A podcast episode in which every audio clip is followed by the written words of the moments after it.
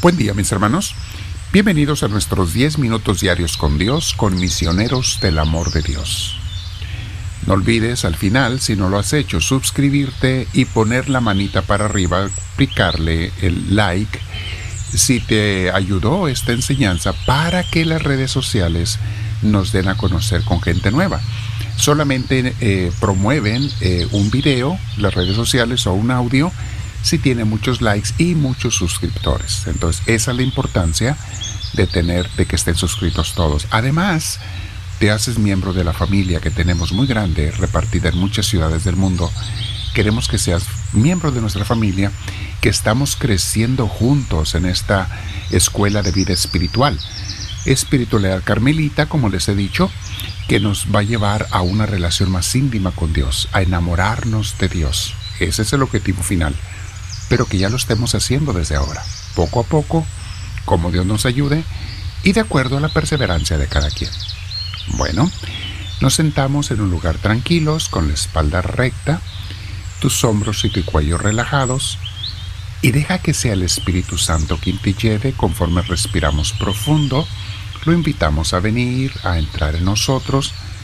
Le decimos: Espíritu Santo, ven, lléname de tu presencia, guíame en esta oración y en cada actitud y acción y pensamiento del día. Que todo mi día esté lleno de ti, Señor, te lo pido. Gracias por escuchar mi petición y gracias por invitarme a tu presencia.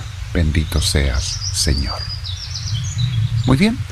Ayer veíamos, mis hermanos, un tema interesante que es: vive dentro de Dios para que vivas en su paz.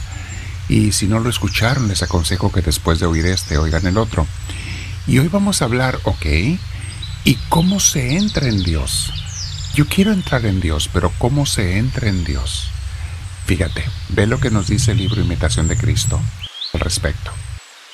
Si en cualquier acontecimiento estás firme y no lo juzgas según las apariencias exteriores, ni miras con la vista de los sentidos lo que oyes y ves, antes luego, por cualquier causa, entras a lo interior, como Moisés en el tabernáculo, a pedir consejo al Señor, oirás muchas veces la respuesta divina y volverás instruido de muchas cosas presentes y venideras. Hago pausa, mis hermanos.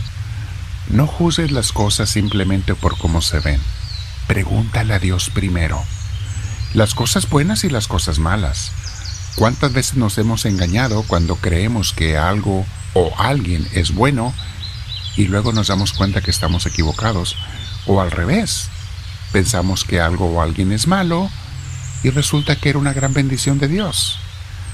Pero si consultas primero con Dios, si entras a su presencia, como Moisés entraba al tabernáculo, nosotros entramos ante el sagrario. El tabernáculo moderno, mis hermanos, es el sagrario de cada templo. Allí donde están las hostias consagradas, ahí está Cristo. Los judíos consideraban que el tabernáculo, dentro de una tienda en el desierto, era donde Dios vivía. Bueno, lo mismo continúa, pero Jesús ya nos aclaró y se quedó de una manera real y presente en la hostia consagrada. Pero consulta ante Él. Ahora, no siempre puedes ir ante un sagrario. Allí en tu casa, en donde estés, haz un momento de silencio. Métete en lo interior y ora y pregúntale a Dios. Seguimos leyendo lo que nos dice Imitación de Cristo. Moisés siempre recurrió al tabernáculo para determinar las dudas y dificultades y tomó el auxilio de la oración para librar de los peligros y maldades al pueblo. A este modo debes tú entrar en el secreto de tu corazón, pidiendo con eficacia el socorro divino.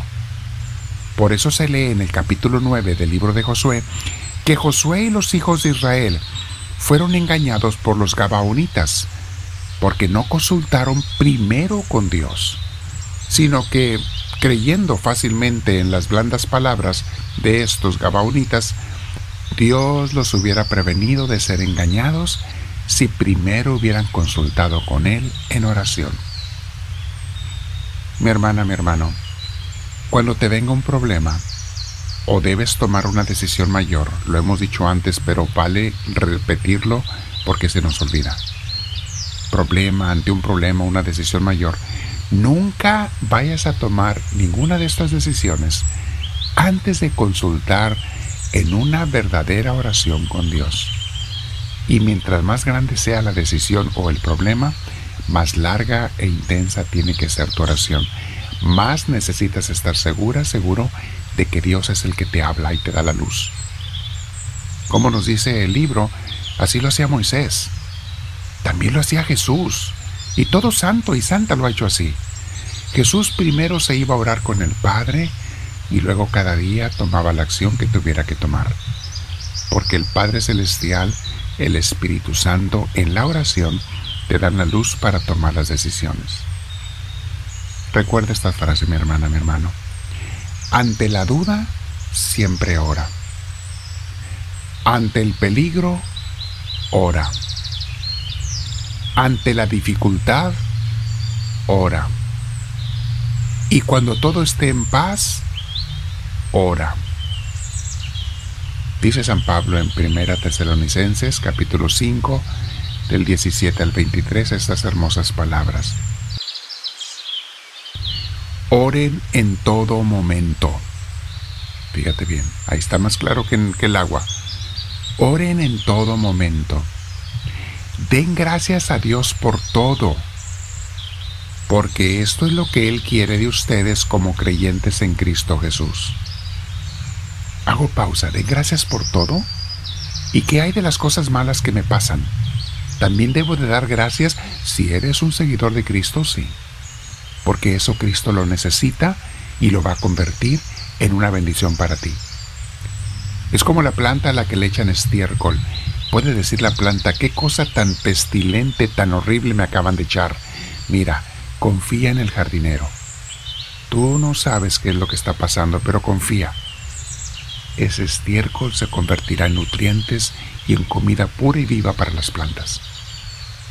Entonces San Pablo tiene razón cuando nos dice, oren en todo momento y den gracias a Dios por todo, porque esto es lo que Él quiere de ustedes como creyentes en Cristo Jesús. No apaguen el fuego del Espíritu. Mis hermanos, cuando dejas de orar, se apaga el fuego del Espíritu Santo en ti. Grábate esta frase en la mente, en el corazón, o escríbela y pégala en tu refrigerador y en tu baño. Cuando tú dejas de orar, apagas al Espíritu Santo, el fuego del Espíritu Santo adentro de ti. Dejaste de echarle leña al fuego. Sigue hablando San Pablo por un problema que tenían los de Tesalónica. Les dice en el versículo 20, no desprecien el don de profecía. Sométanlo todo a prueba y retengan lo bueno, quédense con lo bueno. Apártense de toda clase de mal. Que Dios mismo, el Dios de paz, los haga a ustedes perfectamente santos y les conserve todo su ser, espíritu, alma y cuerpo sin defecto alguno para la venida de nuestro Señor Jesucristo. Palabra de Dios. ¿Puede Dios hacer perfectas las cosas en mí que soy tan imperfecto? Sí. Dios sí puede, tú no, pero Dios sí. ¿Puede Dios hacer que mi oración sea perfecta? Sí, de acuerdo a su voluntad, sí la puede hacer. ¿Y mi trabajo y mis actividades diarias también? No tú, pero Dios sí puede. Darle la santidad y la perfección que necesita, completar las cosas incompletas que tú dejes. Yo siguiendo mi oración le digo a Dios, Señor, completa tú lo que yo no siento que estoy haciendo bien. Complétalo, Señor, anoche mismo se lo decía. Completa tú, Señor, lo que yo no esté haciendo bien o completando bien. Quedémonos en oración y medita sobre esto. ¿Cómo se entra en Dios? La oración, mis hermanos, ir al Santísimo, en tu casa. Háblame, Señor, que tu siervo te escucha.